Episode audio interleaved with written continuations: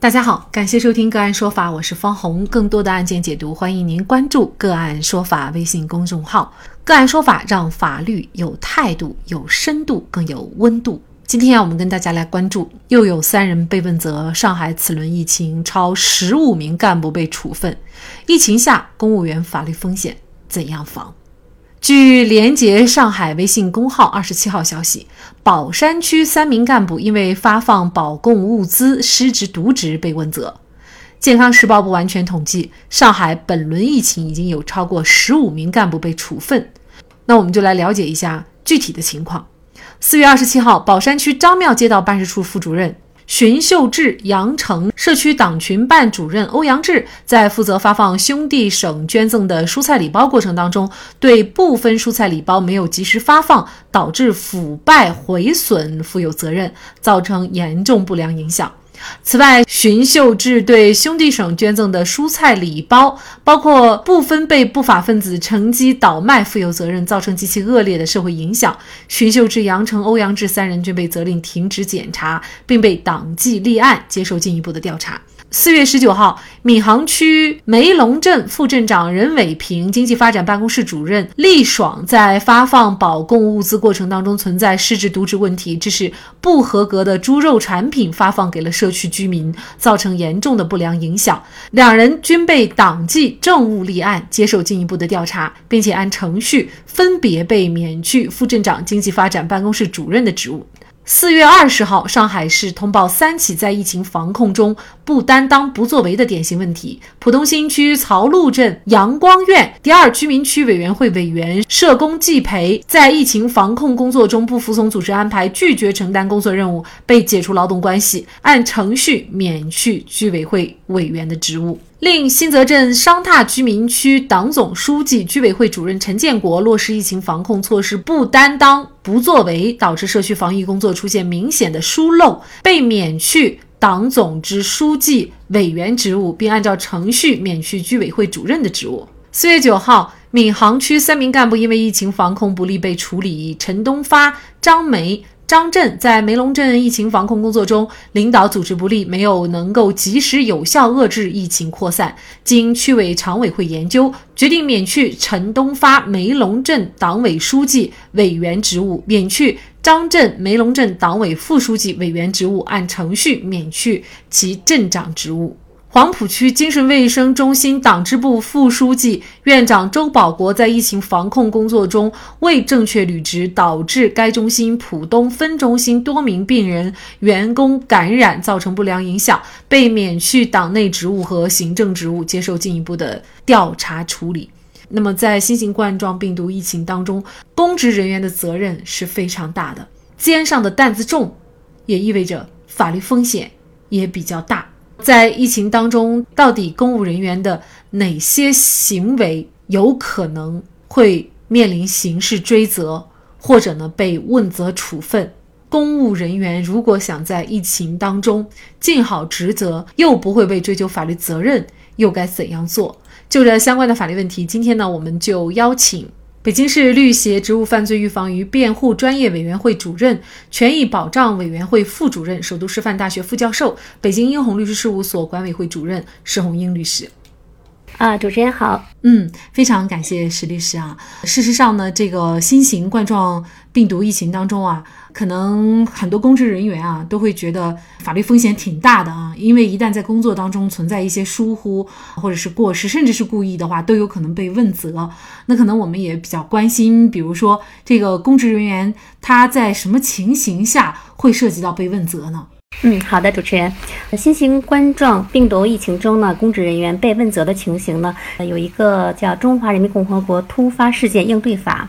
在这个里边呢，曾经有一个六十三条的规定，它其中规定了八种情形，就是根据这个情节呢，对直接负责的主管人员和其他直接责任人员呢，会给予处分。那么这八种情形呢，包括了是，比如说未按规定采取预防措施，导致发生突发事件，或者未采取必要的防范措施，导致发生次生衍生事件的，这是一种情形。还有呃一种呢是迟报。谎报、瞒报、漏报有关突发事件的信息，或者是报送、公布虚假信息造成后果的。第三种情形呢，是未按照规定呢及时发布突发事件的警报啊，采取预警期的措施，导致损害发生的。第四种情形呢，是未按照规定及时采取措施处置突发事件，或者是处置不当造成后果。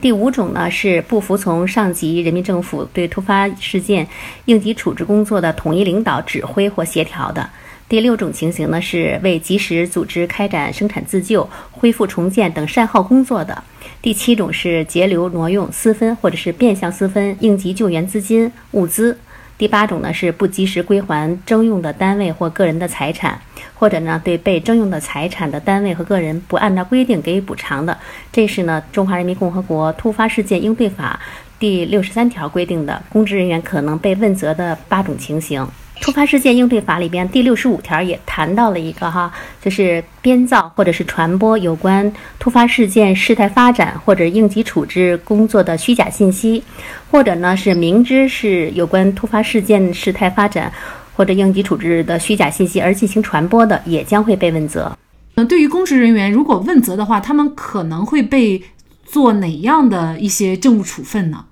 这个问题非常好哈，这是我们国家在二零二零年六月二十号第十三届全国人民代表大会常务委员会第十九次会议通过的一个叫《公职人员政务处分法》里边有一个新的规定。那么这个规定呢是在二零二零年七月一号就开始实行了。这个规定的第七条呢也就规定了六种政务处分的种类，六种情形分别是警告、记过、记大过、降级、撤职、开除。同时，第八条呢也规定了这个政务处分的期间，分别是警告呢是六个月，记过是十二个月，记大过是十八个月，呃，降级降撤职呢是二十四个月。这个政务处分呀，就是作出之日起就开始生效。那这个处分期呢，就是自政务处分决定生效之日起就开始计算了。那我们谈到的是公职人员，事实上还有一部分呢，就是党政领导干部啊，他们可能承担的责任会更重。那么对于他们的问责方式，又有一些什么样的问责方式呢？这个问题也是需要大家了解的。首先呢，就是党政领导干部问责，我们先要了解党政领导干部主要包括哪些人哈。主要包括呢是中共中央、国务院工作的工作部门，还有它的内设机构的领导成员，还有县级以上地方各级党委政府，呃及其工作部门的领导成员。这些工作部门的内设机构的领导成员都被称为领导党政领导干部。那么对于党政领导干部的问责方式呢，有责令公开道歉、停职检查、引咎辞职、责令辞职和免职这几种情况。呃，再根据《中国共产党问责条例》第八条，对党的领导干部的问责呢，是根据危害程度和具体情况，可以采取四种方式，分别是通报、诫勉、组织调整或者是组织处理，还有纪律处分。那假设对这样的一些问责或者是政务处分不服，又有什么样的申诉啊，或者是救济手段呢？这个问题也是大家关注的问题。根据《公职人员政务处分法》啊，第五十五条第一款就规定了，公职人员呢，对于监察机关作出的，呃，涉及本人的政务处分决定不服的，可以依法呢向作出决定的监察机关申请复审。公职人员对于复审决定还不服的，那可以向上一级监察机关申请复核。政务处分法的第六十五条也规定了，复审和复核期间呢是不停止。原政务处分的执行的公职人员呢，也不会因为他提出了复审和复核而被加重政务处分。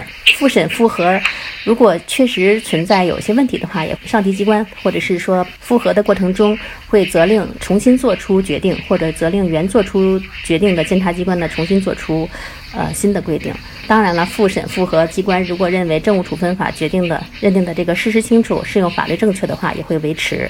我们一直在谈这个是问责政务处分这方面，其实还有一方面的更严厉的追责，就是我们在啊节目开始介绍的，就是有一些个别的这种公职人员呢，他最后呢是被定罪了。在疫情防控的这个大背景下，公职人员可能会面临的这个刑事追责，常见的有哪些呢？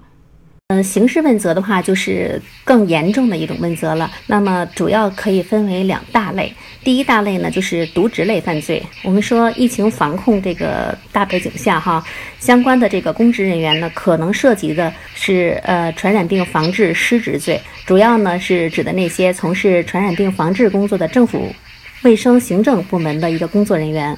或者呢是受政府卫生行政部门委托的，代表政府卫生行政部门行使职权的组织中的这些从事公务的人员，或者呢是虽未列入这个政府行卫生行政部门人员编制，但是呢在政府卫生行政部门从事公务的这些人员。他们代表了这个政府卫生行政部门行使职权的时候，如果严重不负责任，导致了这个传染病传播或者流行，情节严重的话呢，会触犯刑法的第四百零九条规定，涉嫌传染病防治失职罪。呃，如果涉嫌这个罪名的话，最高可以判处有期徒刑三年。那么在这个渎职罪里边，还有就是预防控制新冠肺炎病毒疫情过程中呢，负有这个组织协调指挥。或者灾害调查、控制，以及医疗救治、信息传递、交通运输、物资保障等等这些职责的国家机关工作人员滥用职权或玩忽职守的话，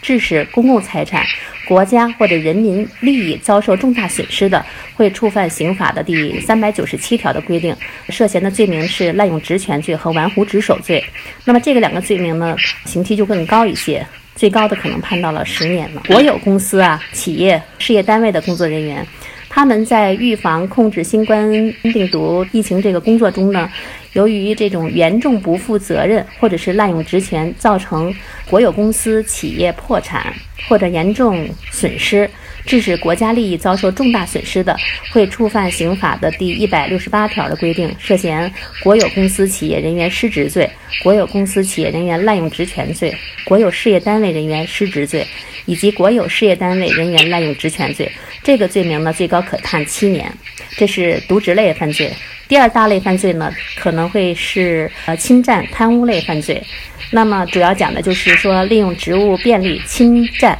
贪污。用于这种预防控制新冠病毒疫情的款物，或者是挪用归个人使用，构成犯罪的话，会触犯刑法的二百七十一条、二百七十二条、二百七十三条、二三百八十二条、三百八十三条以及三百八十四条的规定。涉嫌的罪名呢是职务侵占罪、挪用特定款物罪、挪用资金罪、贪污罪、挪用公款罪。这里边的罪名呢，有的可能会判处到最高刑到死刑。嗯，所以呢，在这个疫情防控下，看来公职人员的法律风险还是比较大的啊。所以有一些公职人员呢，基本上是头上的弦儿紧绷着哈，而且呢，有一种人人自危的感觉。那么，公职人员他怎么样才能够避免被问责，甚至是追究刑事责任的情况呢？嗯，这个也是大家关心的问题哈。我们在北京律协职务犯罪预防与辩护专业委员会呢，也研究过这样的呃课题。我这里边呢，给大家六点建议哈。第一点呢，就是要这些领导干部、公职人员呢，要认真履职，呃，严于律己的基础上呢，踏踏实实的把工作干好，把自己的职责呢尽到位，呃，做到无愧于心、无愧于民、无愧于职责，这样的话就不会有这种渎职类犯罪哈。然后第二点呢，就是要敢于担当。从某种程度上，有些人呢认为，呃，就是敢于担当和避免问责是不沾边的，或者是相反的。敢当过多的话，可能会出现错误，是吧？进而就会导致问责。其实呢，这是一种错误的想法。避免问责不是要耍耍滑头哈，而是要积极进取，要迎难而上，就敢于担当去做做好自己的本职工作。第三点建议呢，就是要尊重程序，敢于担当，善于做事，避免问责就要按程序来办事。你要想不出问题的话，就按照既有的程序去办事。能够有效的防止失误，即使出现执行中的瑕疵呢，也可以免责。第四点建议呢，就是要做好请示汇报。一方面呢，咱们要按照法律程序规则去办事；另外一方面，也要充分做好这种请示汇报工作。不能自己决定的，绝对不能擅自做主。在重要的事件中呢，要通过向上级请示，得到指示以后，根据指示去执行，执行结果呢，再去汇报。第五点呢，就是要工作留痕，到哪里都要去拍照签字，以备查就是一种工作留痕的方式。我们讲的这个工作留痕呢，是跟刚才说这个形式化的工作留痕是不一样的，在这个事实基础上要工作留痕。工作留痕的目的呢，就是要避免因为误解而产生的问责。第六点建议呢，就是建议大家呢要注意立卷归档，也就是说，在处理各种事件的时候，对会议研究的问题、决定啊，还有请示啊、汇报的内容呢，要做好记录，形成一个文字档案，保存好了以后，以备出现问题备查。这些方式呢，如果啊公职人员能够做到的话，啊，基本上是可以避免被问责，甚至被追究刑事责任的。